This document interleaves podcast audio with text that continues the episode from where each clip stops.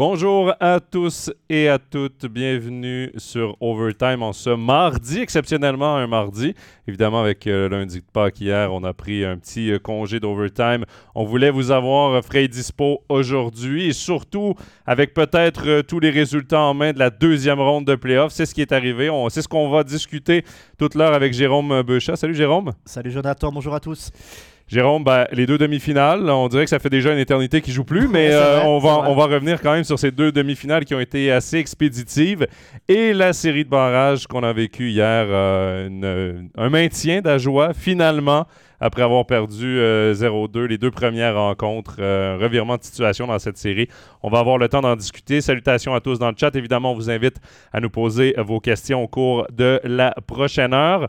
L'émission d'aujourd'hui sera évidemment disponible sur nos différentes plateformes euh, à la fin de l'émission sur Spotify, Apple Podcast, SoundCloud, YouTube, Facebook.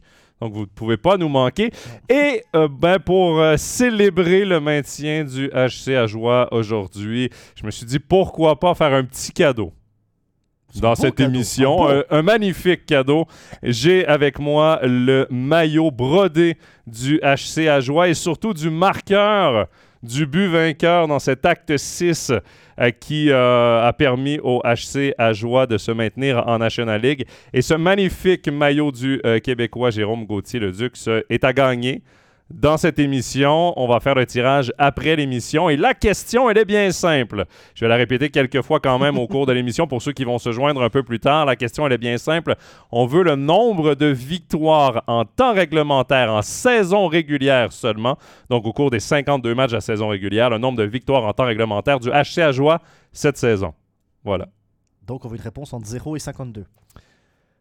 Et généreux.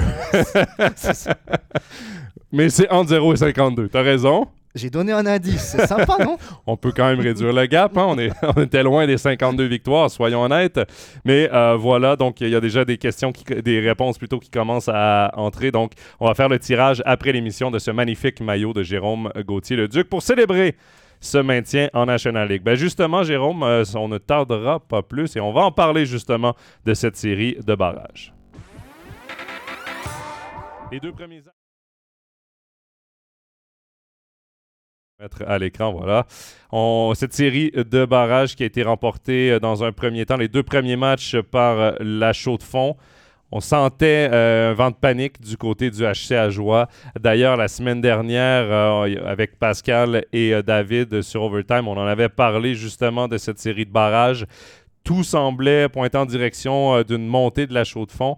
Finalement, on s'est regroupé. On a réussi, Jérôme, du côté du HC à Joie, à renverser la situation.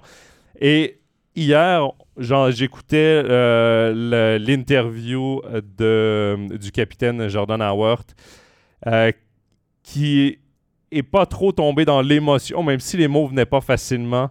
Je pense que c'est l'adrénaline qui est en train un peu de, chuter. Euh, et Jordan Howard a eu son importance dans sa dernière finale, dans sa dernière série en carrière. Son fameux but en prolongation lors de l'acte 3, c'est vraiment ce qui a tout changé dans cette série. Ouais, et je pense même que c'est sur ce match-là que Chaux-de-Fonds a loupé le coche.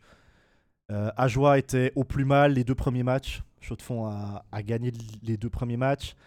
Chaux-de-Fonds mène 2-0, si je ne me trompe pas, dans, dans, dans l'acte 3. Et tout à coup, il y a, y a Ajoie qui revient, il y a Ajoie qui, qui, égalise. Il y a ce but de Jordan Howard. Euh, il y a des supporters à qui m'ont dit Mais qu'est-ce qu'il faisait là? Pourquoi c'est lui qui, est à ce moment-là, puis qui doit pousser le, le au fond? Et c'est peut-être ça, il, a senti le coup en prolongation, Jordan Howard, il s'est projeté vers l'avant, il a eu ce rebond. C'est... Ça paraît peut-être un détail une fois qu'un, défenseur monte sur une action offensive. C'est peut-être ce que les défenseurs chaudefonniennes n'ont pas fait quelquefois, en se disant on préfère défendre et tout. Et ce match a complètement euh, tout changé. Mais je pense aussi qu'avant cet acte 3, il y a l'interview de Thomas Thierry qui a été très fort aussi, quand il dit que les joueurs maintenant ils doivent se regarder dans la glace. Et moi, ce, qui, ce que je retiens de cette interview, c'est quand il dit, alors j'ai pas la phrase euh, en tête, donc je vais le paraphraser, mais c'est quand il dit maintenant il faut savoir si on a envie de continuer d'être professionnel l'année prochaine ou pas. Et c'est là qu'on voit que ce, match de barrage, c'est pas que du hockey sur glace. Ça, ça implique beaucoup de choses. Ça aurait pu changer la carrière des joueurs certains auraient pu revenir amateurs parce que pas tous auraient retrouvé une place en National League. Alors certains auraient peut-être joué euh, dans d'autres clubs de National League. Il y en a peut-être qui auraient été engagés par Fonds si Fonds était monté. Mais certains se seraient retrouvés en Swiss League ou auraient peut-être arrêté leur carrière. Et puis surtout au sein du HCA. Au sein du HCA, il y a peut-être des secrétaires qui se seraient retrouvés au chômage, il y a peut-être des gens qui auraient perdu leur, leur job. Donc ils se sont peut-être rendus compte de ça en se disant bah, dans une semaine, on met peut-être des gens au, chômage si on si on se sort pas les pouces. Quoi. Il, faut, il, faut y aller. Et puis, euh, il y a aussi une décision qui a, qui a, été prise. Alors, je pense que c'est Philippe Michael DeVos qui l'apprend de lui-même, mais il, joue blessé contre, contre Langnau. Il joue blessé les deux premiers matchs contre Chaux-de-Fonds. Et dès l'acte 3, on, on, ne le voit plus. Alors, est-ce que ça a aussi donné une autre dynamique au HCA, qui a joué du coup avec deux défenseurs? Puisqu'il y avait Brennan et le Duc en, défense. Ça a peut-être donné de la confiance aux attaquants en se disant bah, derrière, maintenant on a deux étrangers au lieu de un. On peut peut-être prendre plus de risques en attaque, je ne sais pas. Mais j'ai trouvé que dès le match 3, il y a eu un autre état d'esprit. Et je pense que Chaud de Fond ben, perd la série sur ce match 3 parce que à 3-0 pour Chaud de Fond, je pense que ça aurait été très compliqué pour joueur. J'aime beaucoup euh, ton intervention. C'est vrai qu'on pensait beaucoup à l'aspect sportif c'est vrai qu'il y a l'aspect humain aussi qui rentre en ligne de compte. Ce qu'il n'y a pas en playoff, par Ce qu'il n'y a pas en playoff, exactement. Parce qu'il n'y a personne qui. Euh, euh, ben, personne. Il y a peut-être des gens dans l'entourage de Zurich, par exemple, ou de Zug qui vont perdre leur emploi parce qu'ils ne sont pas rendus en finale. Ça me surprendrait, et bien évidemment. Mais euh, selon des résultats, quand tu te rends en playoff, quand tu perds en première ronde, en deuxième ronde, il y a même si c'est une personne, il y a peut-être une personne qui va perdre son boulot comme entraîneur, mais le staff, tout le monde qui gravite autour du club reste là.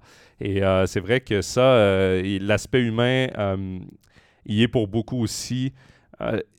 tu parles de, de, Philippe Michael DeVos, il ne devait pas à la base jouer euh, le barrage, blessé. Il avait accepté euh, bon, de se faire injecter euh, des, produits là, pour diminuer sa douleur pour la, série de relégation contre Langnau.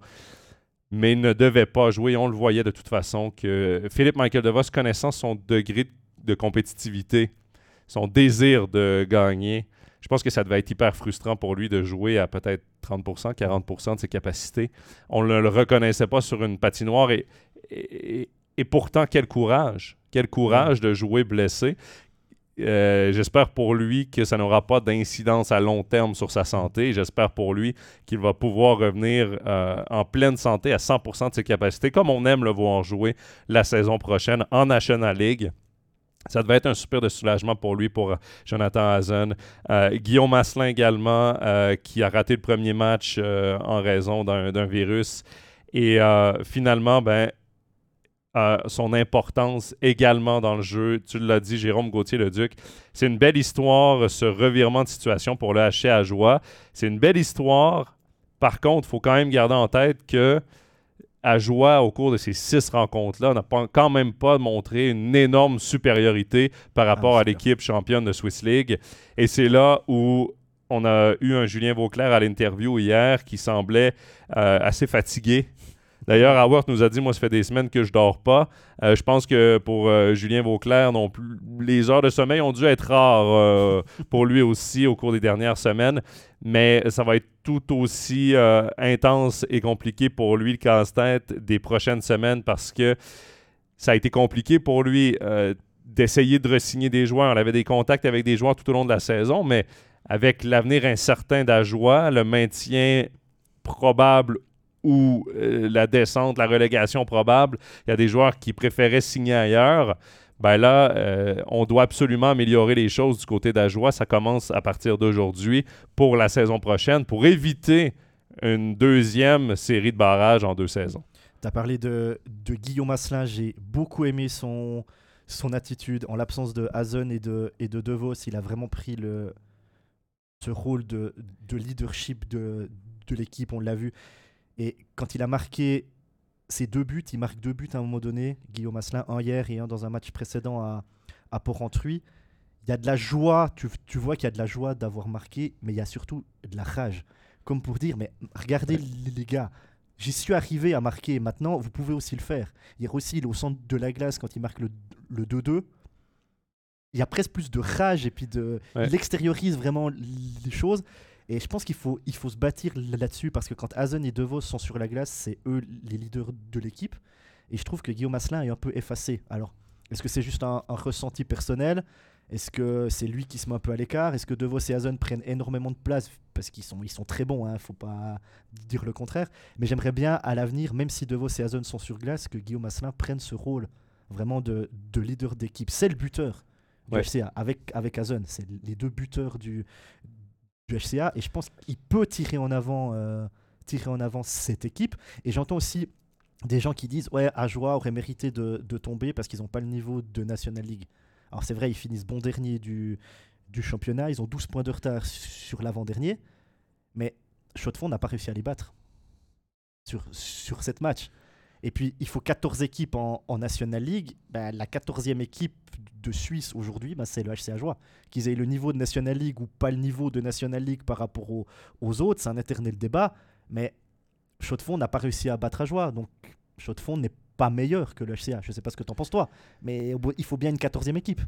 Exactement. De toute façon, euh, même si. ils n'ont pas euh, perdu de beaucoup contre Langnau non plus à Joie. Donc, non, non. Euh, même, non honnêtement, le HC à Joie aurait très bien pu. Il y a un monde qui existe où le HC à Joie est capable de battre Langnau. Ils étaient à quelques minutes mhm. à peine de prendre les devants dans la série ou, ou, de créer l'égalité lors de l'acte 6 honnêtement, ça se jouait à peu de choses. En ce moment, à 14 équipes, j'ai vraiment l'impression que le talent, il y a énormément de talent et on le voit avec la qualité des playoffs qu'on a, il y a énormément de talent, des étrangers qui, de, haut niveau qui sont ajoutés. Ah, de classe mondiale. de classe mondiale, oui. Mais j'ai quand même l'impression que niveau joueurs suisses, c'est un petit peu plus dilué, qu'il y a des équipes qui jouent avec des joueurs peut-être plus catégorisés Ligue B, Swiss League, euh, qui sont obligés de les utiliser en National League et ça dilue un petit peu le talent des joueurs suisses et la profondeur que certaines équipes peuvent avoir. Donc, quand tu n'as pas les budgets des gros clubs de National League euh, et que tu n'as pas nécessairement le système de développement le plus sophistiqué euh, à la Zoug, ben c'est un peu plus compliqué d'avoir des équipes en fond de classement qui sont sur un pied d'égalité ou qui sont très compétitifs. J'ai l'impression que la Chaux de Fonds, même s'ils avaient pigé dans quelques contrats de, du Hachajois, euh, s'ils avaient monté, je ne suis pas certain que la saison prochaine, on aurait eu un, La Chaux de Fonds euh, qui se bat pour les pré-playoffs. Mm. Peut-être que oui, euh, très bien coaché, une équipe qui avait des bons étrangers, mais de là à avoir une équipe de haut niveau de National League. Il y a quand même une marche. Ça prend quelques années. On l'a vu d'ailleurs avec Rappersville, euh, qui était la dernière équipe qui a monté là, grâce à une, série de, barrages. Ça a pris des années avant que cette équipe-là soit au niveau euh, d'aujourd'hui. Donc, je pense qu'il aurait fallu être patient de toute façon avec la chaux de fond. Il faut être patient également avec Ajoie. Ça reste un petit budget. Euh, mais ça, ça, a pris. Je pense qu'on. Du côté d'Ajoie, je pense que le gros euh, point négatif de cette équipe, c'est que lorsqu'ils ont monté, ils savaient qu'ils avaient deux ans. J'ai l'impression que la première année, on n'a pas fait assez. Et là, on se fait peut-être rattraper par euh, ce qu'on n'a pas fait la première année. On a dû le faire en retard un peu pour la deuxième. Et donc, peut-être, j'espère qu'il y aura de l'amélioration pour l'an prochain. Mais euh, comme je disais, ça va être compliqué. Ça va commencer dès maintenant parce que là, on sait qu'on a une équipe de National League. Et on en parlait justement quand tu es arrivé ici au bureau ce matin il va falloir qu'il y ait des additions, des ajouts dans cette équipe pour faire un peu tomber les pièces à la bonne place, les joueurs dans les bonnes chaises. Ben, ce qu'il faudrait, bon, le, HCA va augmenter son, son budget hein, pour, pour, la saison prochaine, mais il y a déjà énormément de joueurs qui ont des contrats. Il n'y a plus beaucoup de joueurs qui sont, qui sont libres. Et l'idéal pour le HCA pour la saison prochaine, ça serait non pas de renforcer l'équipe par le bas comme ils l'ont fait pour cette saison où ils ont renforcé le quatrième bloc, ça serait d'aller chercher deux voire trois top joueurs, de les mettre en premier bloc et puis que le troisième bloc de cette année devienne le quatrième de l'année prochaine. Et puis là, on aurait un HCA qui est vraiment renforcé. Alors moi, il y a des joueurs de chaud de fond qui m'ont qui m'ont plu, qui ont déjà des contrats avec chaud de fond. Alors je ne sais pas s'il y, a des clauses, si un contrat euh, ça, ça se casse, mais il y a des joueurs qui sont intéressants du côté du, du HCC. Il y a par exemple le CP Berne qui vient d'annoncer qu'il ne reconduirait pas Christian Pinana.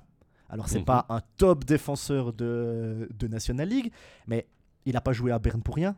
Donc il a quand même quelques, quelques qualités. Il a l'expérience de National League. Est-ce qu'on peut aller chercher? Euh, On a aussi vu qu'il y a Klingberg qui serait intéressé à rester en Suisse. Il n'a pas été reconduit par, euh, par Zoug, qui serait intéressé à jouer en Suisse. Alors, est-ce que tout à coup, euh, Julien Vauclair peut téléphoner à Klingberg? Un téléphone, ça coûte rien de nos, de nos, de nos jours. Téléphone à Klingberg, tu proposes quelque chose, est-ce qu'il vient, est-ce qu'il vient pas euh, Est-ce qu'il a le profil recherché par Julien Vauclair? Mais ça serait, ça serait un renfort par rapport, au, par rapport à un Bacoche. Oui, oui, Par exemple, sans, sans, taper sur lui. Hein. Non, non, non, mais, je veux dire, Klingberg, soyons honnêtes, non plus. Champion, Bakoche a été un peu plus fantôme dans les, euh, à partir de sa prolongation de contrat. on l'a moins vu. Donc, dans, dans l'idéal, maintenant, pour Ajoie, ça serait de renforcer son premier bloc et de faire glisser le bloc 1 de cette année en 2, le bloc 2 en 3, etc. Mais est-ce qu'on s'y prend pas un peu tard, là? Parce qu'il y a quand même énormément de de joueurs qui ont, qui ont prolongé leur contrat. Pas plus tard que ce matin, le jeune Zanetti à Lugano, je crois qu'il a prolongé jusqu'en 2025 ou 2026. Un joueur que j'ai euh, beaucoup, beaucoup apprécié. C'est sa première année en National League. Il jouait en, en premier, voire, euh, voire deuxième bloc. Et puis, comme tu le disais avant, euh, au HCA Joie, ben, il n'y a pas de juniors qui peuvent jouer en première équipe pour jouer les pompiers de service. Tu prends bien, tu as un blessé, un suspendu, tu vas chercher Berchi, tu vas chercher Reinhardt. Les années d'avant, ils, ils, sont allés chercher euh, Elvis Schlepfer, qui est, qui, est maintenant, qui est dans le euh, quatrième bloc, qui est presque titulaire. Et ils vont chercher Berchi, ils vont chercher Reinhardt. Les années passées, ils sont allés chercher Noah Dlemont, qui euh, cette année est même sur le, sur le power play quelquefois, qui fait même partie du, du top 6. À Joie, il n'y a, y a pas ça. Donc évidemment, à, à Bienne, l'argent que tu mets pas sur le quatrième bloc parce que tu fais jouer des jeunes du club qui n'ont pas un gros salaire, ben, tu peux te permettre de mettre la différence sur, euh, sur d'autres gros joueurs. À Ajoie, tu ne peux pas tellement faire ça. Donc euh, ça va être compliqué, mais le budget va augmenter de presque 5 millions, je crois. C'est ce, qu'on, c'est ce, que nous dit Patrice, en tout cas. Dans ouais, justement, j'allais euh, dans le, dans le chat. je trouve intéressant le, commentaire de Patrice parce qu'il dit au final, cette expérience sera bénéfique à Ajoie. plus personne ne voudra vivre ça. C'est vrai que. en date du 11 avril. C'est un scénario quasi parfait pour Ajoie parce que c'est des matchs de plus à domicile, donc une rentrée d'argent importante avec des guichets fermés. Euh, et c'est vrai que niveau expérience, on vient d'acquérir une expérience qui, est, euh, qui est importante justement parce que le noyau du club va rester sensiblement le même. Donc oui, ce sera ah, dès le début de la saison. Exactement. Dès le début de la saison, le message, le mot d'ordre sera on évite ça à tout prix. Et c'est vrai que cette expérience-là va être, euh, va être importante. Et comme il nous le dit, avec 5 millions de budget en plus, espérons pour Ajoie que vraiment ce chiffre euh, soit, soit juste et qu'on puisse monter le budget euh, de façon aussi importante. On réussira à monter une équipe encore plus forte en espérant que l'écart diminue encore entre les équipes 10 à 14. Évidemment, ça, on se le souhaite pour la santé de la Ligue et pour le niveau de jeu qu'on a parce que le niveau monte année après année devant au milieu. Maintenant, il faut que ça monte derrière aussi pour avoir une, ligue la, plus compétitive possible. Puis il y a le commentaire également d'Arnaud que je trouve intéressant. Langnau, Ajoie, Chaux-de-Fonds, Holton, c'est un peu du même niveau. Bah, c'est vrai qu'entre Holton et, et Ajoie dans le, dans le play-out, on n'a pas vu une grande différence. Ajoie passe complètement à côté de ses deux premiers matchs. D'ailleurs, il ne marque pas un but. Puis là, on se dit que la série, elle va être pliée pour, pour en 4 ou en 5. Et puis, tu as ce réveil au match numéro 3. Ajoie qui va qui gagne à Lille-Fils, qui gagne à Poran. Le match 5, Ajoie gagne de 2 buts, il reste 4 euh, ou 5 minutes, ils doivent plier la Ajoie, puis ils, se font remonter. Le match 6, ils regagnent de 2 buts, ils, prennent, euh, ils encaissent deux fois en 7 ou 8 secondes. Je veux dire, j'ai l'impression qu'il a manqué à, à, à, à Ajoie contre Langnau ce qu'a manqué à Chaux-de-Fonds contre Ajoie. Ouais. Ça, ça joue très peu. Je veux dire, on était à ça d'avoir un, barrage euh, Logno de Fonds. Et, et, dans Chaux de Fonds à Joie, on est à ça d'avoir Chaux de Fonds en National League. Et, ça aurait pu être un, barrage Langnau-Holton et on aurait eu probablement une série hyper serrée également. Oui, parce que Chaux, de Fonds gagne 4-0 la finale de Swiss League, mais Chaux de Fonds écrase pas les 4 matchs. Hein. Non, non, c'était quand même très serré. C'est très serré. Euh, il y a Kevin qui nous demande est-ce qu'un partenariat donnant-donnant avec un club de Swiss League pourrait aider à Joie avoir la profondeur, avoir de la profondeur plutôt en, cas de blessure. Le défaut, je ne vois pas ce qu'Ajoie peut offrir hormis de l'argent qu'ils n'ont pas. Ajoie peut offrir à un club de Swiss League un joueur qui revient de blessure. Comme par exemple Van Pottelberg qui est allé jouer avec Winterthur avant de revenir au HC Bienne. C'est ça que qu'un club de National League peut offrir au club de Swiss League. Mais en sachant que de, si le club de Swiss League va en playoff, le club de National League ne va pas lui donner son joueur à ce moment-là, même s'il revient de blessure. Il faut, il faut voir aussi vrai que quelle équipe. Parce que la Swiss League, ça. reste quand même pas un point d'interrogation. Euh, Martini monte, euh, Yabal qui est monté. Je veux dire, c'est quand même une période de transition du côté de la Swiss League. Donc, c'est de trouver le bon partenariat, trouver le partenariat avec une équipe qui a quelque chose à te donner, une équipe qui a un mouvement junior intéressant, qui développe des joueurs, qui a quelque chose à te prêter aussi. C'est du donnant-donnant, justement. Euh, oui, Ajoie peut-être pas, et peut-être pas l'équipe qui a le plus à donner. On prend par exemple Lausanne, Genève, qui peut placer des joueurs en Swiss League qui ne jouent pas nécessairement avec avec euh, l'équipe en National League, ça devient intéressant. Sierre en a, utilisé ce genre de joueurs prêtés, mais Ajoie n'a pas cette profondeur pour prêter des joueurs en échange. Puis, donc, euh, c'est à voir. Il y avait une question également est-ce que Julien Vauclair va rester derrière le banc? Personnellement, euh, rien contre Julien Vauclair, mais je préférerais qu'il soit 100% sur le poste de directeur sportif et qu'il trouve un entraîneur si possible, contrairement à Péchan, euh, qui, euh, qui connaît la ligue, qui parle la langue du canton, donc français, euh, et la langue de plusieurs joueurs, qui a fait des résultats. Moi, j'en connais un. Hein. Vas-y. Il s'appelle Louis Matt. non, mais honnêtement. Est-ce que Louis Matt va vouloir un poste de coach à Joie ça, c'est une autre question. C'est comme avec Kylian, un coup de téléphone. Le téléphone, ça coûte rien. Ça, coûte rien. Moi, j'y proposerais. Je veux dire, Louis Matt, il a été assistant en National League. Il connaît la, la, National League par cœur. Il la connaît sur le bout des doigts. Il a, ce qu'il a fait que, avec Chaud de Fond, c'est juste incroyable. C'est sa première année en tant que head coach. Euh, bah, on a vu, il, a touché à, il a presque touché à la, à la National League. C'est-à-dire qu'il a préparé une équipe, euh, voilà, et puis au niveau tactique, euh, bah, Chaud-de-Fond était bien, bien, bien préparé pour ce, pour ce barrage. Après, c'est comme tu dis, est-ce que Louis Matt a intérêt à aller à Joie ou pas? Mais euh, ouais, on a Serge Pelletier là comme euh, nom qui circule sur le chat. Il y a, il y a la Riuras. Il y a, eu René Matt également qui est bah revenu dans le chat. Évidemment, c'est il y a beaucoup de noms, mais je pense que Julien Vauclair devrait donner le poste d'entraîneur à, à quelqu'un d'autre et quelqu'un qui parle français. Je pense que c'est très important à Porrentruy que le coach principal parle français. Qu'il soit suisse ou étranger, c'est égal. Que le français soit sa langue maternelle ou non, c'est égal. Mais il faut quelqu'un qui parle français. Mhm.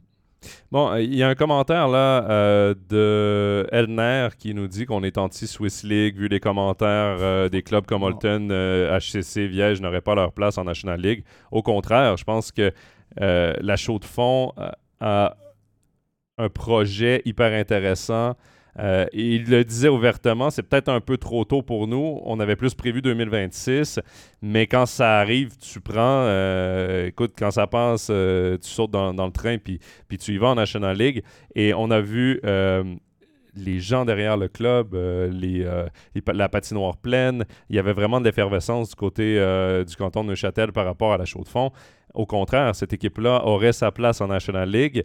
Euh, même chose euh, pour, euh, pour Viège, qui a une nouvelle patinoire. Holton, éventuellement Sierre également. Le projet été accepté. Je pense que ce sont de très beaux projets qu'ils ont mais ça va coûter une équipe qui est en ce moment dans notre championnat de National League. Ça va être du 1 pour 1. Et on vient toujours à. Il en ce moment, il n'y a aucune de ces équipes-là qui peut faire comme Genève, comme Lausanne, d'avoir un très, très gros budget Swiss League, un budget presque de National League en Swiss League, dans le but de monter. Est-ce que la Chaux de Fonds pourra le faire dans 2-3 ans, peut-être Genève avait fait ça. Genève, avait, fait, ça. mais... Ils avaient construit une équipe de, de Liga à l'époque pour jouer en Ligue B. En Ligue B. Ils avaient écrasé la Ligue B, ils avaient écrasé les playoffs, ils étaient, ils étaient montés. Ce qu'on dit, c'est que est-ce que si de Fonds était monté à la place d'Ajoie, est-ce que de Fonds l'année prochaine aurait fait mieux que Ajoie cette année? Je suis pas sûr. Alors, comme Cloton, Cloton avait déjà une très très bonne équipe en Swiss League. Ils sont montés en National League et ils ont terminé 9 du championnat. Parce que dès qu'ils sont arrivés en National League, ils sont allés prendre des étrangers incroyables. Ouais. Ils avaient des étrangers absolument euh, ouais, qu'on goûtait à la NHL. C'était vraiment du, du très haut niveau avec un gardien euh, incroyable aussi. Et mm c'est ça qu'on dit. C'est est-ce que Chaux Fond. Est-ce qu'on est sûr que Chaux de Fond n'aurait pas fini 14e la saison prochaine? Non, peut-être pas. non plus. Peut-être pas. Peut-être que Langnau aurait fini derrière. Mais, quoi. L'histoire moderne, bon, évidemment, ça fait pas hyper longtemps que je suis en Suisse, mais si on prend Rappersville, quand quand ils sont montés, c'est des chiffres qui ressemblaient à la première saison d'Ajoie. C'est tout près. Donc, c'était très compliqué également. Oui, Cloton a réussi un tour de force en participant au, pré-playoff dès la première saison. Mais euh, quand même, euh, c'est rien contre la Swiss League. C'est une ligue qui, en ce moment, est dans un virage. À voir où est-ce qu'on va s'en aller. On espère une Swiss League en santé. C'est ce qu'on se souhaite tous ah bah parce que c'est la santé du sport en Suisse euh, qui va en bénéficier c'est la compétitivité, c'est le développement des joueurs suisses. Moi, en ce moment, le problème que j'y vois, c'est qu'en National League, il y a 14 équipes, en Swiss League, il y a 12 équipes. La pyramide, est inversée. Habituellement, tu devrais avoir plus d'équipes en formation pour arriver à un niveau euh, élite en, première division. Maintenant, on est obligé justement de, euh, excusez-moi l'anglicisme, mais patcher des trous avec des étrangers parce qu'il n'y a pas assez de développement qui se fait. Donc, ça explique pourquoi il y a justement peut-être quatre équipes, quatre cinq équipes qui s'équivalent, que ce soit les deux dernières de National League, les trois premières ou les deux, les deux premières de Swiss League. Donc euh, voilà, on a beaucoup parlé évidemment d'Ajoie, la chaux de fond. On disait que en date du 11 avril, c'est tout bénef ce qui s'est passé finalement pour Ajoie. Le soupir de soulagement, est passé. On a mis de l'argent dans les coffres avec ces matchs-là. On a rempli la patinoire. On réussit à se maintenir en National League une saison de plus. Du côté de la chaux de fond, évidemment, il y a de la déception. On le sentait également dans les commentaires de Louis mm. Matt euh, lors de, l'interview. Tu es si près, tu es à deux victoires d'une place en National League la saison prochaine, de revenir dans l'élite pour un club qui a, qui a une si riche histoire. Mais en même temps, c'est une saison. On ne s'attendait pas à ce niveau-là du côté de la chaux de fond. On réussit à terminer premier du calendrier euh, de la saison régulière ont réussi à remporter de façon incroyable les playoffs de Swiss League. Ils les ont survolés. On va déranger mais, et faire peur à Joie euh, lors de la, la, série de barrages. Il y a vraiment quelque chose euh, autour de Louis Matt, autour de cette équipe. Et il faut noter quand même le travail de Louis Matt dans tout ça. Il euh, faut lui lever le chapeau parce qu'honnêtement, il a pris cette équipe-là, il a réussi à l'amener à un autre niveau et en faire une équipe championne. Et souhaitons simplement que cette vague positive se poursuive sur les, années à, venir du côté euh, des Mélèzes parce qu'il y a le projet de, rénovation de cette patinoire-là et de l'avoir pleine, c'est encore plus euh, réjouissant du côté, euh, du côté de la Swiss League, du côté de Chaux-de-Fonds et pour éventuellement revenir dans l'élite et peut-être jouer ce genre de ce genre de, série de barrages. Moi, ce qui me fait plaisir, c'est pour Louis Matt qui a toujours eu cette étiquette de d'assistant en fait, d'éternel euh, numéro 2. Il a toujours travaillé avec cette, avec cette étiquette-là, sans jamais rechigner à la tâche. Il a toujours été très très très professionnel. Et ça me, ça me fait vraiment plaisir pour lui qu'il a réussi à faire ça avec, euh, avec Chaud de Fond et puis qui prouve aussi que ben, un numéro 2 peut devenir euh, numéro 1 avec des résultats tout de suite.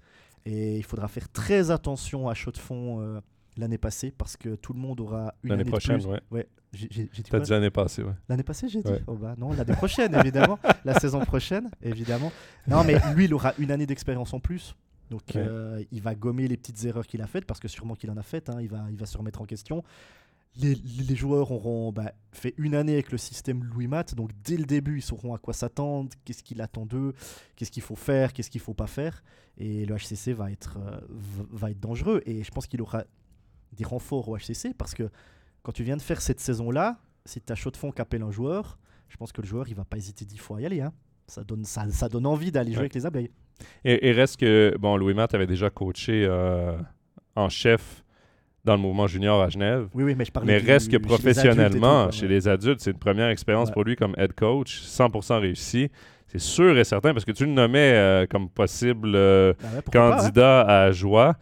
Peu importe où ce sera, je pense qu'avec la saison qu'il vient de connaître à sa première saison comme head coach, peut-être quelques directeurs sportifs qui se disent Ah, ben on va le garder à l'œil celui-là mhm. parce que. On note. on note. Si jamais on a besoin, on sait qu'il y a quelqu'un mhm. d'intéressant euh, à ce niveau-là. Euh, donc, euh, non, très très, belle, très très belle saison pour, pour la chaux de fond, équipe championne. Ça a redonné aussi, j'ai l'impression, vie à cette, à cette foule de l'engouement pour cette équipe. Ça faisait longtemps qu'on attendait. Mm. Ajoie a tellement dominé la Swiss League, Cloton, c'était ça pendant des années.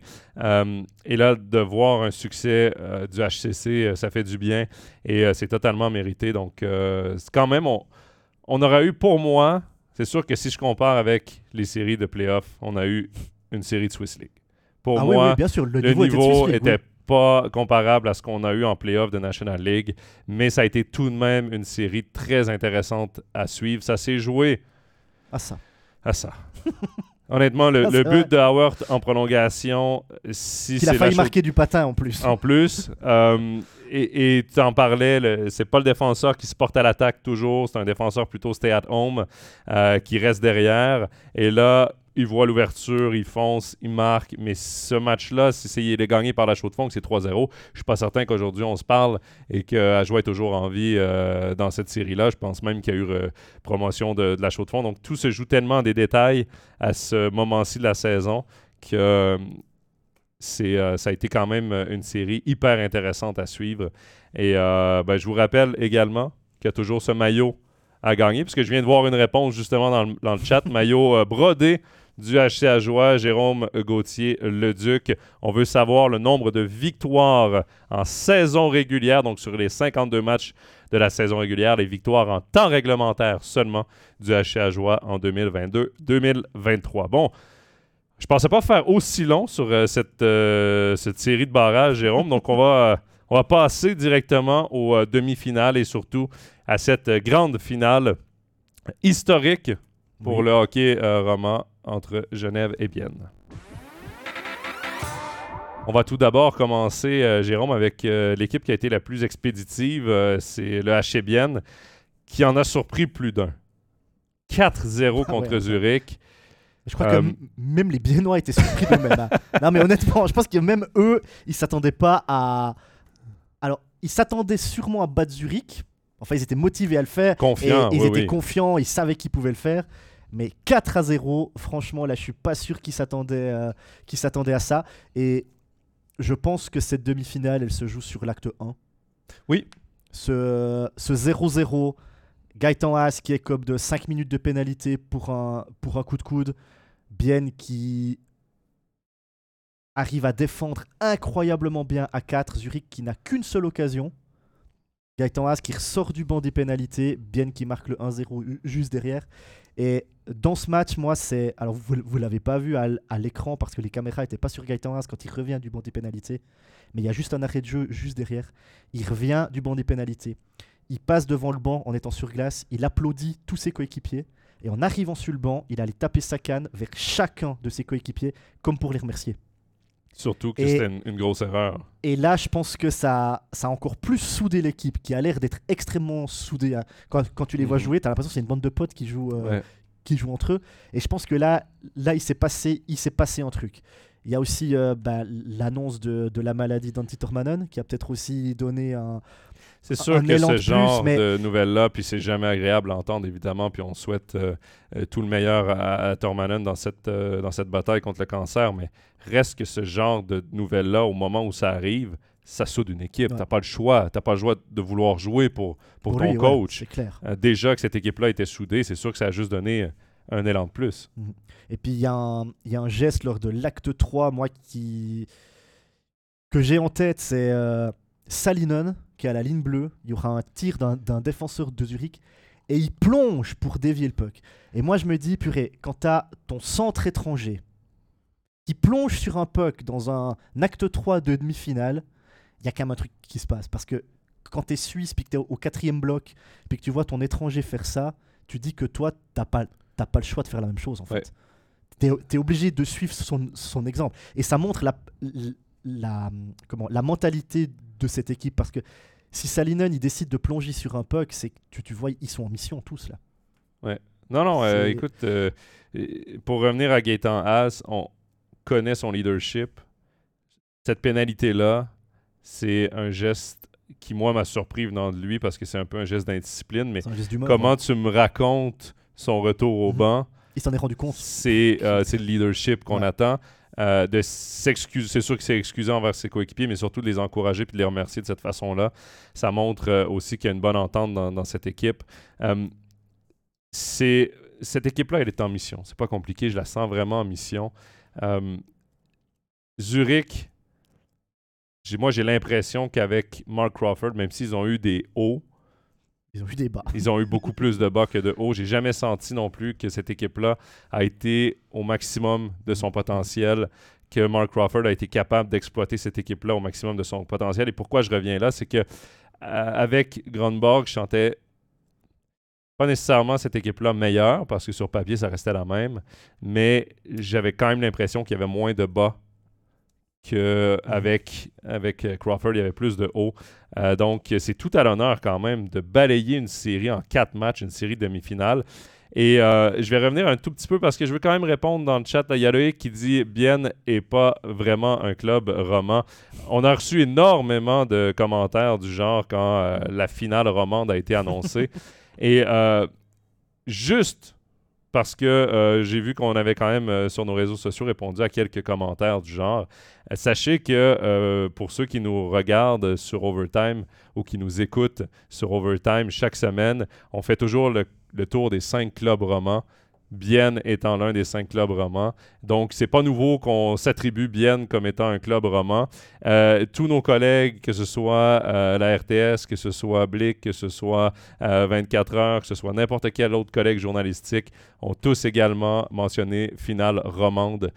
donc, Bienne reste quand même que le pourcentage de personnes francophones est supérieur au, pourcentage de personnes qui parlent suisse-allemand. Et d'ailleurs, il y a une info qui est sortie début mars. Il y a quasiment 44% de romans à Bienne dans la population. Bon, alors voilà. Voilà. Selon les euh, chiffres. tout ça pour dire que. Bienne est roman. On, Bienne, pour nous, elle est, euh, roman. Peut-être que les Suisses allemands ont le discours euh, inverse dans, leur, dans leur podcast POCOF, parce qu'eux sont peut-être un peu plus en, panique de voir leurs deux clubs suisses-allemands éliminés. Mais pourquoi on, peut, on peut se réjouir d'avoir deux équipes euh, suisse romande en finale. Donc, c'était juste ma petite intervention par rapport aux, commentaires. Comme ça, tout est dit. Mais pour nous, le HC Bienne, c'est pas nouveau que cette équipe-là est suisse romande. Elle l'est depuis euh, les débuts mm. de MySports. Voilà, tout est dit. Euh, pour revenir à l'acte 1, parce que tu disais que l'acte 1 a été le point tournant pour toi dans la série. Euh, et, c'est drôle parce qu'on en a parlé le lendemain de cet acte 1. On était en studio, c'est moi qui animais. Et euh, je pense que tu co-commentais avec Stéphane Rochette euh, cet acte 1. C'était pas toi qui commentais? Non, c'était Jean-Philippe Presselwenger qui commentait l'acte 1 avec Stéphane Rochette. Et il y a eu le petit POC peut-être dévié, par offert. par offert avec la main. Et je me souviens que j'ai demandé en studio à Stéphane est-ce que c'est une mauvaise décision des arbitres de ne pas aller valider le but? Et de simplement y aller avec le call sur la patinoire parce qu'ils avaient le droit, eux, d'aller valider que cette rondelle-là n'avait pas euh, dévié de la main. Et euh, je ne veux pas rentrer dans la polémique, mais reste quand même que cette décision, cette non-décision des arbitres, de ne pas aller valider ou, euh, ou, invalider cette réussite, de ne pas aller à la vidéo voir si offert à toucher de la main, mm. ça reste quand même hyper important parce que le moment qu'on a choisi, c'est peut-être le point tournant de cette série-là. ben, au final, c'est une décision quand même lourde de sens. et tout ça pour dire que chaque petite décision, euh, coach challenge, décision des arbitres, call non appelé contre un joueur, cinq minutes contre un autre, c'est des décisions qui ont tellement d'importance. Euh, et j'espère que pour la finale, le niveau d'arbitrage sera à son top niveau parce que il y a de l'enjeu à chaque présence, à chaque période de chaque match. Donc, euh, souhaitons juste que l'arbitrage soit à la hauteur parce qu'il ne l'a pas été sur tous les matchs euh, en playoff ou en barrage ou en play-out. Donc, euh, souhaitons-nous quand même des arbitres qui soient capables de nous sortir une, belle finale également parce qu'ils font quand même partie de, de, ce sport et de ce jeu. Moi, ce qui m'a dérangé sur ce que j'ai vu des playoffs au niveau de l'arbitrage, c'est des fautes qui sont sifflées dans le premier tiers et qui ne sont plus sifflées dans le troisième. Ou l'inverse, parce que tu as des arbitres qui laissent jouer, puis tout d'un coup ils sentent qu'ils perdent le match, puis tout à coup ils pénalisent. Puis tu dis, ouais mais attends, il y a cinq minutes j'ai fait la même, t'as rien dit, et puis là je la fais, et puis on, on me pénalise. Qu'on laisse jouer, moi ça me dérange pas. Mais il faut que de la première seconde à la dernière, ça soit la même on chose. Garde la même ligne, Et j'ai l'impression que là, on siffle au début du match parce que c'est le premier tiers. Et puis finalement, si on met une équipe à 4, elle encaisse un but, c'est pas grave. Et plus on avance dans le match, moins ça siffle. Et ça, ça me dérange parce que les pénalités, elles arrivent quand même souvent Parce que tu es dominé. Oui. Tu domines ton adversaire, l'adversaire fait une faute, et bien finalement, le power play, le 5 contre 4, c'est comme une récompense de ta domination. Si les arbitres ils sifflent plus, bah t'as plus aucune raison de dominer alors. Tu te laisses dominer, tu fais des fautes, et puis, et puis quoi, il t'arrive rien. Et c'est ça moi qui me dérange, franchement. Ben, comme tu le dis, parce que soyons francs, en playoff, il y a des fautes qui seraient appelées en saison régulière qui ne seront pas appelées en playoff. C'est normal, mhm. les arbitres vont être un peu plus tolérants. Mais il euh, faut que la ligne soit la même de match en match, de période en période et de série en série. Et moi aussi, c'est ça qui me dérange, c'est que le niveau est jamais le même selon l'arbitre. C'est sûr qu'au début du match, l'arbitre doit mettre euh, ses balises, OK, ça, ça va passer, ça, ça passera pas, selon le jeu mais euh, ça ne doit pas changer au cours du match. C'est là où ils ont une incidence. Puis d'ailleurs, c'est surtout en prolongation. C'est ce qui est revenu également euh, dans le chat là. Euh, Quentin, j'ai vu également qu'il son, son commentaire dit j'allais dire exactement la même chose. On espère que l'arbitrage soit au niveau de cette finale et parce qu'on aura pour le bien des deux équipes. Juste que le niveau soit juste. Kevin qui nous dit malheureusement, il faut clore le sujet des arbitres. Ils sont mauvais pour toutes les équipes à tous les matchs et depuis le début de la saison. Plus aucun espoir de son côté. Mais c'est vrai qu'ils ont été parfois, je vais réutiliser le terme de Kevin, mauvais à certaines occasions. Mais là, tu n'as plus le droit à l'erreur. Tu n'as plus le droit à l'erreur en finale, tu n'as plus le droit à l'erreur en playoff. Et euh, même s'ils ont été ils ont fait des fautes pour toutes les équipes, même si Stéphane nous dirait dans une saison, ça va se balancer. Oui, mais en finale, tu as sept matchs, ça se balancera peut-être pas. Euh, et on l'a vu peut-être avec cette euh, décision de, faire pour pas tourner le couteau dans la plaie. Honnêtement, je trouve que cette, euh, cette finale de Bienne est, 100% méritée. Mais on décide de ne pas, aller, valider parce que le coach ne pouvait pas challenger. On décide de ne pas aller valider du côté des arbitres. Ben, dans un autre match, peut-être qu'on aurait Peut-être qu'un autre arbitre aurait décidé d'aller valider. Pourquoi, pourquoi prendre cette chance? On n'a pas peur en saison régulière d'aller euh, à la vidéo euh, trois, quatre fois par match puis que ça prenne du temps et tout on ça. Va même, on va même à la vidéo pour savoir s'il reste 4,6 secondes à jouer ou 3,5 sur un dégagement interdit. C'est ça. Donc, euh, je pense qu'on peut quand même se permettre pour le seul but d'un match on pense peut-être qu'il a été touché ou pas. Euh, est-ce que les arbitres l'ont jamais vu? Je ne sais pas, mais c'est à l'équipe adverse également de le signaler. Euh, mais bon, écoute, euh, on va clore quand même ce sujet sur les arbitres. Il y avait une question que je voulais reprendre là ici, Jérôme, qui nous dit est-ce que la finale romande est historique? Il ne semble pas jamais y avoir eu de finale avec deux clubs romans depuis euh, les, les, playoffs. Donc, c'est 86, si je ne me trompe pas, les playoffs. C'est ça. Il n'y a jamais eu deux Il n'y a jamais eu deux romans en finale. Donc, euh, oui, c'est historique. Et, ce, et, ce pourrait et ce sera le premier champion suisse roman. Oui, il n'y a jamais eu de roman champion. Depuis, 86, donc depuis euh, les playoffs. Le dernier champion roman, c'est Bienne en 83, mais il n'y avait pas de playoffs. C'était un championnat, bah, un championnat quoi. Ouais. Comme, au, comme au foot. Le premier de la saison régulière est, champion. Donc c'est doublement historique. Première finale entre romans et première finale, première finale du HC Bienne de son, de son histoire. Bienne n'avait jamais joué de, de finale. Donc on verra ce que vont faire les, les Biennois, emmenés par un Tony Rayala en, en feu. En grande forme, ouais. 10 matchs, 10 points, dont 7 buts. Alors il y en a dans la cage vide, on est d'accord, mais il faut quand même le mettre. Oui, mais quand même, en ce moment, euh, Tony Rayala. C'est hallucinant. Il y a plusieurs joueurs, évidemment, de, de Bienne qui sont en feu. On parlait également avant le début de la série d'un duel de gardiens entre les deux meilleurs gardiens étrangers de notre, euh, notre championnat. Ben, clairement, il a été euh, remporté par Sateri, ouais. par Sateri, mais également par Van Pottelberg. Reste qu'il a signé un, jeu blanc dans cette, dans cette série lors de l'acte 2. mais quand même, le duo de gardiens. Et, je me souviens qu'avant les playoffs, on était toi et moi ici euh, sur Overtime et on disait que ce duo de gardiens était probablement le meilleur euh, de la ligue et ils l'ont prouvé face quand même à Shimon Roubetz, qui a été tout feu tout flamme toute la saison, un excellent gardien.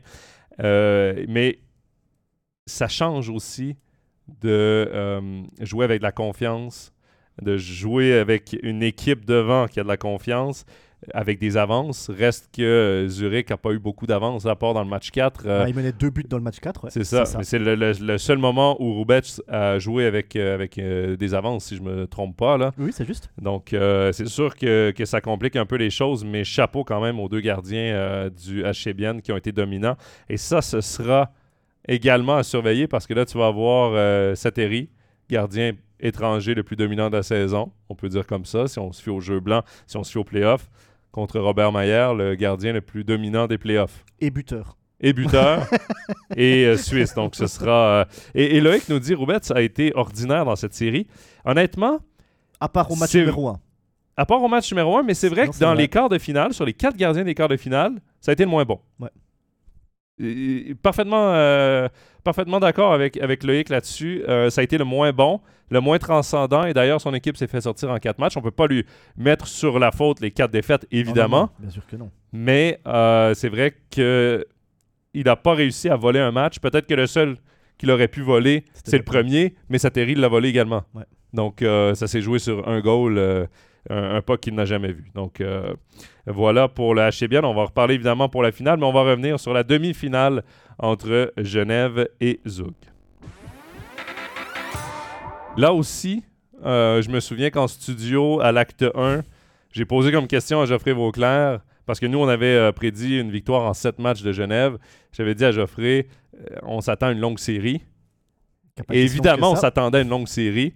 Ça n'a pas été le cas. Ça a été la revanche de Genève Servette par rapport à la finale d'il y a deux ans. Et honnêtement, pour moi, Zug a dominé Genève peut-être une période et demie au cours de cette série. Moi, ce qui m'a impressionné avec, avec Genève, c'est la capacité de répondre à Zoug.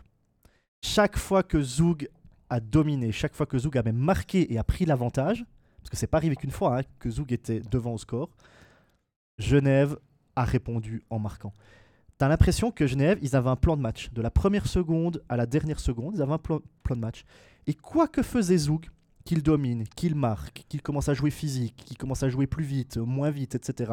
Genève, ils ont continué comme s'ils s'en fichaient de Zouk en fait.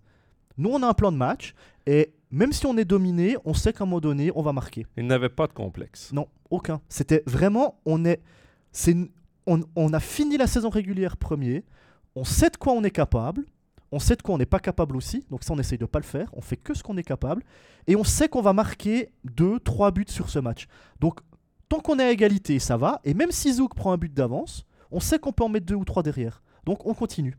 Et j'ai pas vu Genève ch- changer son jeu, vraiment. Ils ont continué, même en étant dominés, ils faisaient les entrées de zone pareilles, ils se faisaient des passes pareilles, ils mettaient de la pression pareille, et c'est venu naturellement en fait.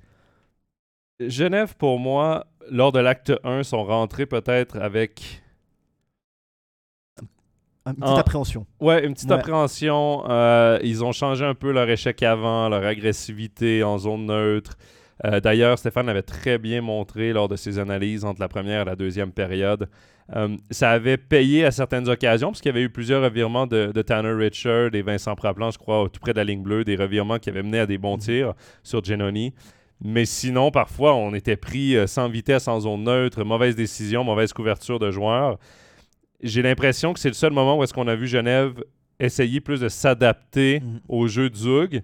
Et en voyant que ça marchait pas à 100%, on est revenu au jeu de Genève Servette, à l'identité Mhm. de Genève Servette. Et c'est ça qui a payé. La défaite, la seule défaite qu'on a eue du côté de Genève, du côté euh, de, dans cette série, si c'est pas de Genoni, je suis pas certain que c'est une défaite de Genève. Mhm. Genoni, euh, contrairement à Roubets, a été très très fort dans cette série. Il a très peu fait d'erreurs, euh, souvent laissé à lui seul. Je me souviens, dans- moi j'étais au Vernet euh, pour l'acte 3. Euh, c'était, euh, c'était un bombardement sur Genoni. c'était affreux, des sorties de zone ratées de Zug. ils étaient, les défenseurs étaient mis sous pression, l'échec avant, ça commençait à jouer très physique.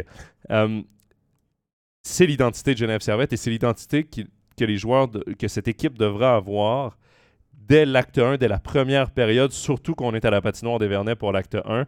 Genève va devoir jouer de cette, la façon qui leur a donné du succès tout au long de la saison et en playoff, surtout contre Zug, parce que j'ai vraiment l'impression qu'on a vu Genève euh, se lancer dans la série contre Lugano, mais vraiment arriver au niveau qu'il voulait atteindre contre Zug. J'ai vraiment l'impression qu'on est allé chercher un step supplémentaire. Euh, dans le chat, il est sorti le nom de Sami Vatanen. C'est vrai que Sami Vatanen a joué une très forte euh, 10 série. Points, 10 points, 11 matchs de et, et en demi-finale, c'est 6 points en 5 matchs, dont 3 buts. quand il a arrêté de péter ses cannes, je ne sais pas c'est qui son fournisseur de cannes, mais quand ses cannes ont arrêté de casser. Hallucinant. Il en a cassé trois. Dans... le premier match, il en casse trois sur des tirs. Ouais. Deuxième match aussi, on je le pense. Voit, on le voit arriver à la patinoire euh, à Zoug. Il avait six cannes alignées. premier tir, elle casse. Une. On s'est regardé avec le commentateur alémanique. c'est pas possible. Mais après, les cannes l'ont tenu. Ouais. Et là, il est devenu hyper dominant. Euh, même si Tom Ernest a peut-être pas.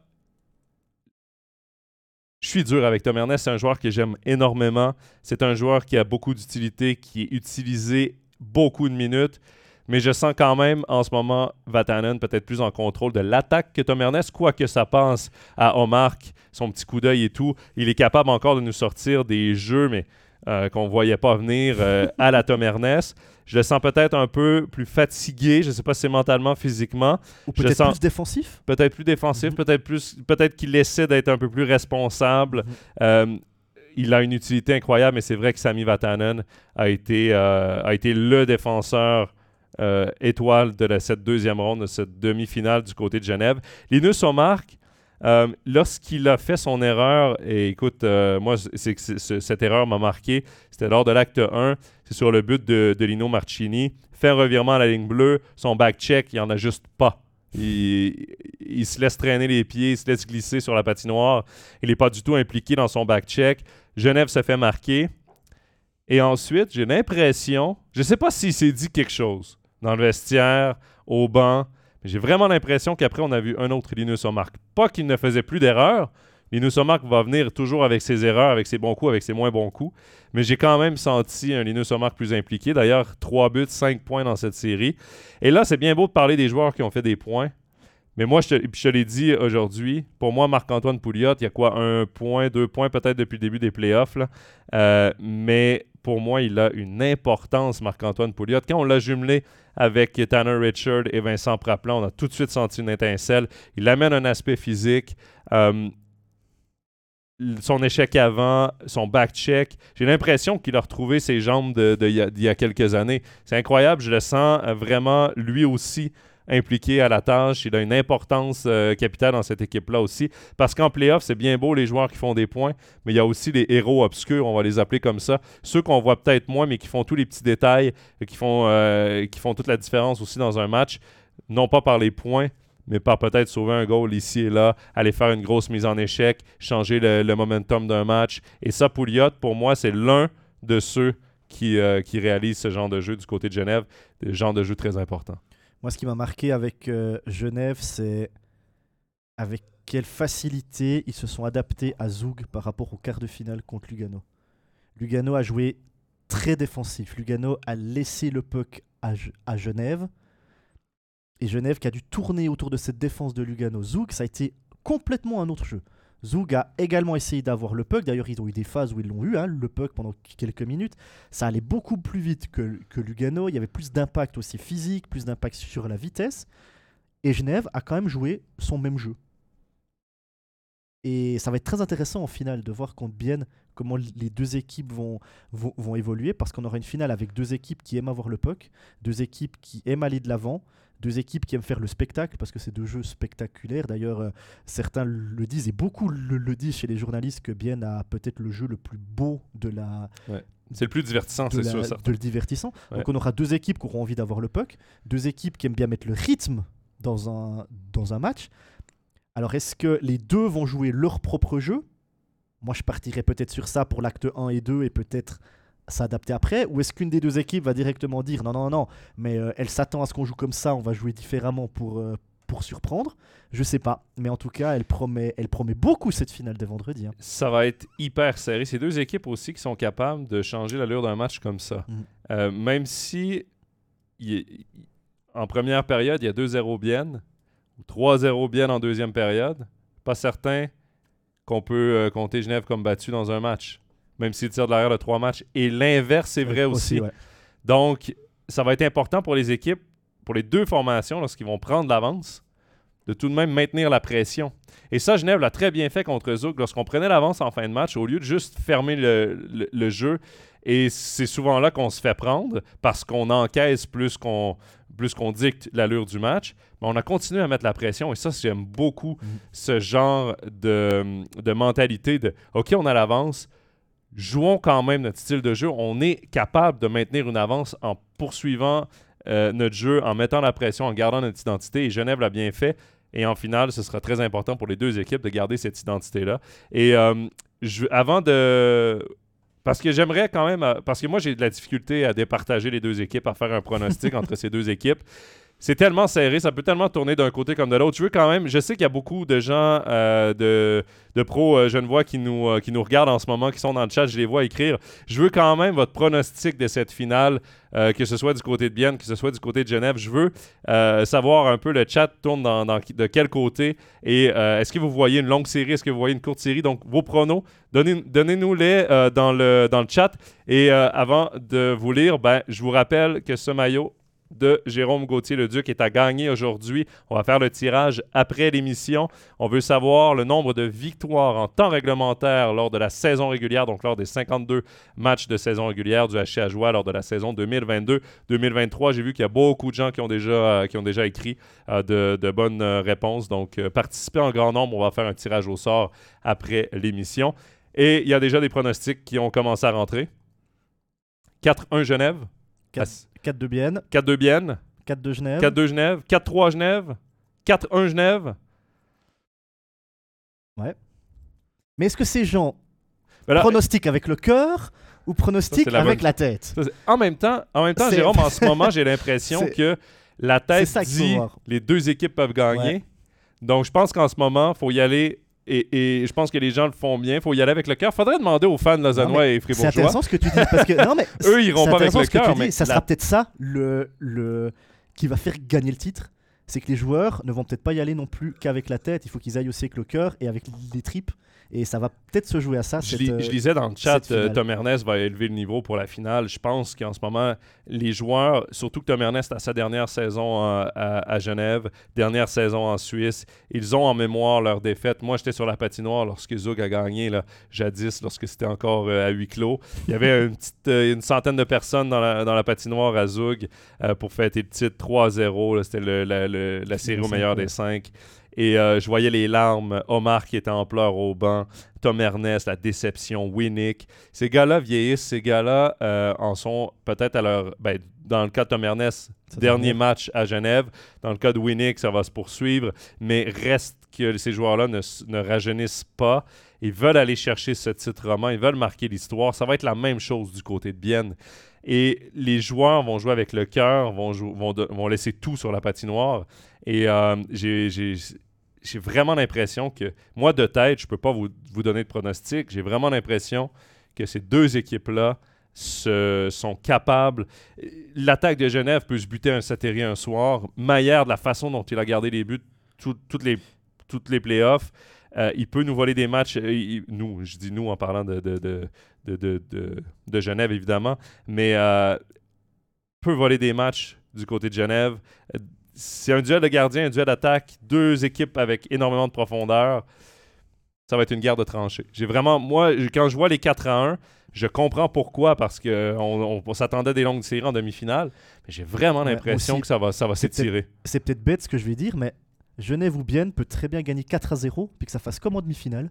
Ça peut être 4 matchs serrés, mais qui tournent les 4 du même côté. Les deux équipes ont le talent pour. Voilà, les, quatre, les deux équipes peuvent gagner 4 à 0, honnêtement, mais les deux équipes peuvent aller au bout du, du septième match et puis avoir une finalissima qui se joue sur un seul match euh, au Vernet et puis, euh, et puis on est à 4 à 3. Ça va être, ça va être incroyable, je pense, cette, cette finale. On a un 4-2 bien. Il y a Quentin qui nous dit J'ai pronostiqué avec le, le cœur, mais ça peut partir en effet dans tous les sens. Euh, on a également ici un 4-2 Genève.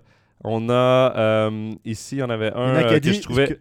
celui qui dit la vérité, que celui qui dit la vérité se lève. c'est marrant. 4-2 Bienne. Sur les 20 derniers matchs, ils n'en ont perdu que 4. C'est Jérémy qui nous arrive avec cette et, et, juste pour info, en, saison régulière, c'est 3-1 pour Genève, dont un match aux prolongations. Mais les deux matchs au Vernet, c'est Genève qui les a gagnés 6-2 et 4-1. Donc euh, au Vernet, Bienne n'a pas été euh, transcendant cette année. Est-ce que l'avantage de la glace va jouer en faveur de Genève?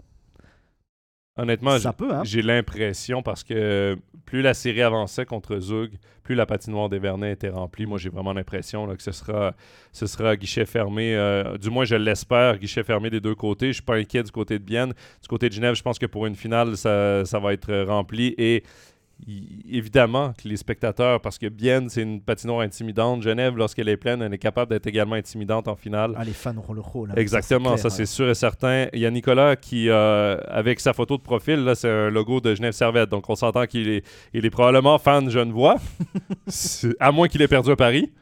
Mais euh. Ou alors il feinte. Nicolas qui nous dit il faut une belle finale adviendra que pourra. C'est vrai que tout ce qu'on souhaite, c'est euh, une belle finale. Puis euh, voilà, donc euh, j'ai-. Je sais pas, euh, Jérôme, si toi tu veux y aller d'un pronostic, mais moi je, suis- je, je pronostique une longue série en 6 ou en 7. Je te rejoins. Voilà, voilà. On se mouille pas, hein? Non, mais. Stéphane serait pas content. Non, Stéphane, serait pas content. D'ailleurs, Steph, si tu nous écoutes. non, mais on aura des artistes sur la glace. On aura deux gardiens de classe mondiale, on peut le Ouais. dire. On peut le dire. On aura des, on aura des champions olympiques sur la glace. On a des champions du monde sur la glace. On a un vainqueur de Coupe Stanley sur la, sur la glace avec, euh, avec Phil Poula. On a des joueurs de NHL. On a des joueurs de KHL. On a, ça va être génial. Ouais. Franchement, ça va être génial.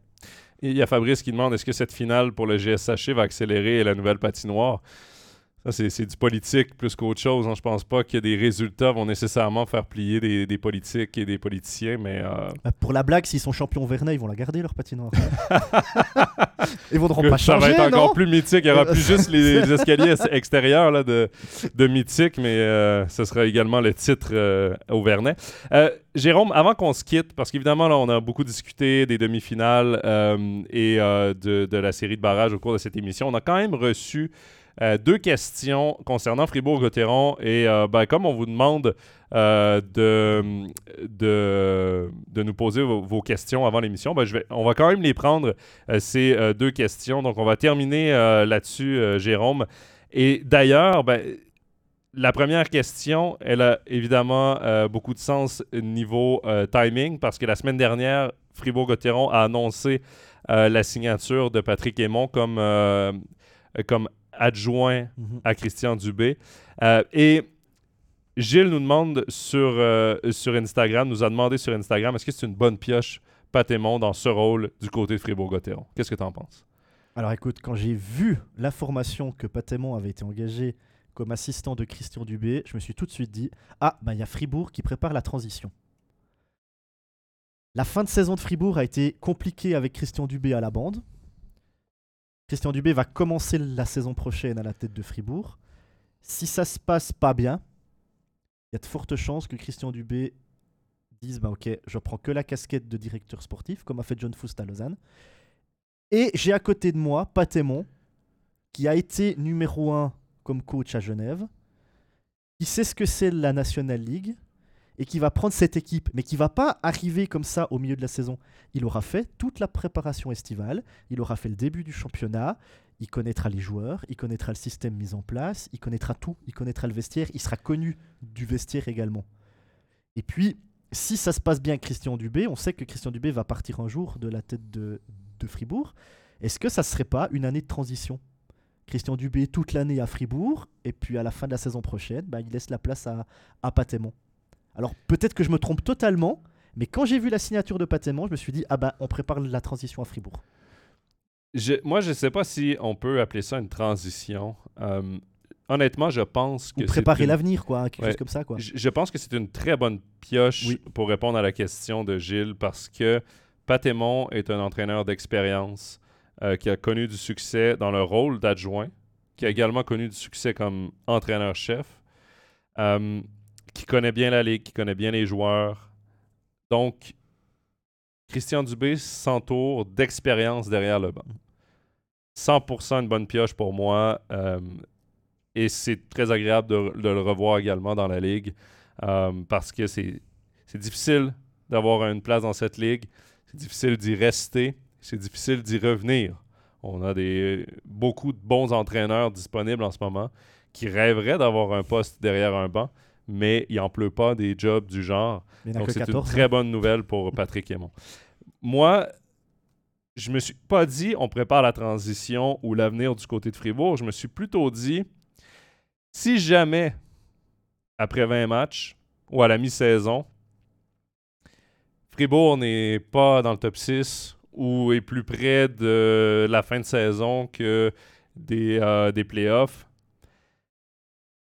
ben peut-être que pour sauver l'un de ces deux emplois, Christian Dubé va décider, et là évidemment c'est des si, des si, des si, mais peut-être qu'il va décider de quitter le poste d'entraîneur-chef. et là, l'intérim va directement à Patrick Aymon qui a cette expérience d'entraîneur-chef. Mm. Je ne pense pas qu'on a engagé Pat Aymon pour l'avenir de Fribourg-Gotteron. Je pense que pour les deux prochaines années, on le voit dans le poste d'assistant coach. Je pense que c'est comme ça que Christian Dubé a dû le vendre euh, à ses patrons. Mais reste quand même que c'est une police d'assurance au cas où ça se passe mal et si euh, le CA de, Fribourg ou si Christian Dubé décide de se retirer lui-même la casquette d'entraîneur-chef, ben, au moins il sait qu'il a déjà un coach, un peu comme tu disais, qui connaît l'équipe, qui est prêt à prendre le, rôle pour une courte période, une moyenne période. Et euh, bon, moi, je, je, m'assume, je l'ai dit à la fin de la saison de Fribourg-Gotteron euh, sur Overtime, j'ai dit euh, à mon couvert, pour moi, le statu quo était inacceptable du côté de Fribourg, dans les situations qu'on connaissait, dans la fin de saison qu'on avait vécue. Oui, c'est un changement. Pour moi, je m'attendais à plus. J'espérais plus lorsque je disais ça. Voyons voir. Je vais donner le bénéfice du doute à cette décision de Christian Dubé et à ce retour de Patémon derrière un banc de National League. Mais euh, je vais peut-être être moins patient si le début de saison se passe mal du côté de Fribourg, euh, vu le seul changement qui a été fait du côté du coaching staff, de la direction de l'équipe, c'est celui-là, alors qu'il y avait des soucis dans le vestiaire, de communication avec Christian Dubé, tout ça.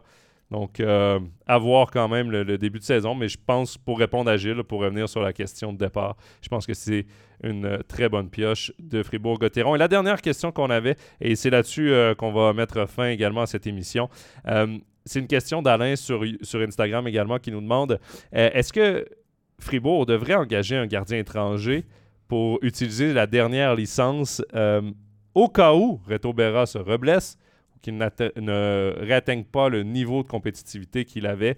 Euh, rappelons qu'il a été opéré là, pour une hernie discale, je crois, Reto Berra, cette saison, longue absence.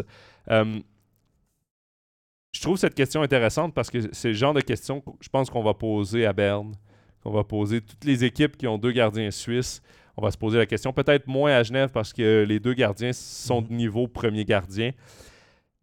Moi, j'ai vraiment l'impression que si on va chercher un gardien étranger, ce sera peut-être en septième licence étrangère. Pas on a besoin des six joueurs étrangers de champ, six, euh, que ce soit quatre attaquants, deux défenseurs. C'est là-dessus qu'on va y aller. Mais peut-être comme encore là, une police d'assurance d'avoir un gardien de but euh, au cas où. Puis euh, ensuite, tu l'utilises, tu fais un roulement, tu le laisses dans les gradins un, soir pour avoir tes six étrangers, puis l'autre soir pour donner un repos à Béra, ben, tu utilises cinq étrangers. C'est peut-être comme ça qu'on va décider d'y aller, mais je pense que ça va être plus la patience qu'autre chose qui va dicter tout ça. Je pense qu'on va partir avec deux gardiens suisses. C'est mon impression. Je suis pas dans le secret des dieux, mais. Si tu prends un gardien étranger dès le début de la saison, tu dois partir sur un tournus je me mets à la place d'un gardien étranger, on m'appelle, on me dit écoute, t'as envie de venir jouer à Fribourg au cas où Reto Berra se blesse ou au cas où il est fatigué. Mais s'il se blesse pas, puis s'il est pas fatigué, tu joues pas de match, t'es en tribune une année. Moi, je viens pas. Hein. Pour ça, je viens pas. Mais ce sera pas des gardiens comme Roubet et comme Sateri que tu vas tirer. Donc, donc, si tu prends un gardien étranger dès le début de la saison, ça veut dire que tu fais un tournus entre tes deux gardiens, comme Desclous et, et Mayer. Et comme ils auraient dû faire à bien entre Van Pottelberg et Sateri, mais ils l'ont quand même un peu fait avec, euh, avec Simon Ritz et Sateri. Donc tu dois faire un, un tournus. Ça, ça serait une solution. La deuxième solution, c'est de commencer avec deux Suisses et t'attends de voir ce que fait Reto Berra. Et pourquoi pas aller chercher un gardien étranger au mois de novembre ou au mois de décembre. moins soit, cher. soit si Reto Berra euh, ne livre pas la marchandise, soit même si, si Reto Berra est bon, eh ben, avoir quelqu'un parce que tu n'as pas les résultats euh, qui, suivent. Et là, tu auras un gardien bah, qui sera un petit peu euh, moins cher. On a vu avec Lausanne, ça a bien marché avec Lauri qui a fait euh, Et pourtant, c'était d'excellents pas, euh, d'excellents matchs. Sans vouloir manquer de respect à Lorikainen, là, c'est pas un Roubets, c'est Ah pas non, un. Et il, Mais a, et c'est- il a livré la marchandise. Donc, Exactement. Il a insufflé un, un vent nouveau également devant la Mhm. cage et à ses coéquipiers. Puis ça a marché, ça a collé. Moi aussi, je pense que c'est la patience et on va essayer peut-être de reproduire ça éventuellement du côté de Fribourg, un peu comme l'a fait euh, Lausanne. Après, est-ce que si tu engages un gardien étranger en début de saison, puis que tu dis à Reto Berra, il y aura un tournus, est-ce que tu le perds Est-ce que tu le perds pas? Je sais pas non plus quel est le contrat de Reto Berra hein, à Fribourg. Est-ce qu'il a l'exclusivité des matchs, pas des matchs? Est-ce qu'il y a un tournus possible? Ça, on n'en Ouais. sait rien. Moi, je pense qu'en Mais- vieillissant, on doit aussi penser à le reposer un peu. Ouais. Parce que les soucis de santé vont que euh, augmenter. Pour un gardien, habituellement, plus il vieillit, plus les sou- soucis de santé euh, arrivent. Après, tu prends le risque, si tu es un gardien étranger, bah, tu prends le risque comme à, comme à Bienne. C'est que tu as une équipe quand Sateri joue, puis tu as une autre équipe quand Van Pottelberg joue. Parce que quand Van Pottelberg joue, tu dois mettre euh, Riley Sheehan euh, su- sur la glace. Donc ça modifie tes troisième et quatrième blocs. À voir si Fribourg est prêt à, à faire ça ou non. C'est de la musique d'avenir. Ce sera Voilà. très intéressant euh, à suivre, évidemment, cet été. Jérôme, merci beaucoup d'avoir passé la dernière heure euh, avec nous sur euh, cet Toujours un overtime. plaisir d'être ici. Et évidemment, on se réjouit de suivre la finale qui va commencer ce vendredi euh, 14 euh, avril. J'allais dire 14 août, là, je suis quelques mois en avance. Euh, 14 avril, donc vendredi. Tu seras sur place comme reporter pour l'acte 1. Oui, Et évidemment, ben, euh, tout ça sera à suivre en live sur MySports 1. Euh, on s'occupera des, studios. Ce sera également diffusé euh, en intégralité sur l'aimant bleu. Donc, toute la finale sera disponible sur l'aimant bleu et sur MySports 1. Euh, également, demain, il n'y a pas d'acte 7. Il n'y aura pas eu d'acte 7 finalement dans les deux premières rondes de playoffs. Zéro euh, acte 7. On va faire un talk. C'est moi qui vais animer euh, demain avec euh, Stéphane Rochette et nos invités, comme on avait fait lors de la première ronde. Donc, un 45 minutes pour revenir sur ces séries demi-finales, revenir sur le barrage et également sur la, grande finale romande entre Genève et Bienne. Ce sera sur MySports 1 dès 19h30. Donc, ce sont les rendez-vous qui seront à voir à la télé. Sinon, sur euh, Overtime, ben, on va se retrouver euh, la semaine prochaine. et ça va durer, je crois, jusqu'au 2 mai là, qu'on a des émissions de prévues. Donc, sur Overtime pour euh, évidemment parler de la finale, revenir sur euh, toute la saison régulière. Donc, il y a plusieurs rendez-vous encore euh, de hockey euh, sur MySports et sur nos réseaux sociaux d'ici la fin de la saison. Merci à tous d'avoir participé en grand nombre dans le chat. Tout près de 200 commentaires. Euh, toujours un plaisir de vous lire, d'interagir avec vous. Merci de nous suivre semaine après semaine. Et tout ça est à voir évidemment et, et à écouter sur nos différentes plateformes que je ne renommerai pas parce qu'on le fait chaque semaine. Mais abonnez-vous à nos euh, différentes plateformes pour ne rien manquer. Voilà. Et on fait le tirage dans quelques instants, quelques minutes de ce magnifique maillot. Merci à tous d'avoir participé en grand nombre. Voilà, Jérôme, j'ai euh, fait tous mes messages. On peut maintenant aller dîner. Merci encore Merci. pour cette heure. Merci à bon tous. après-midi, bye bye. Bonne fin de journée. Bye bye.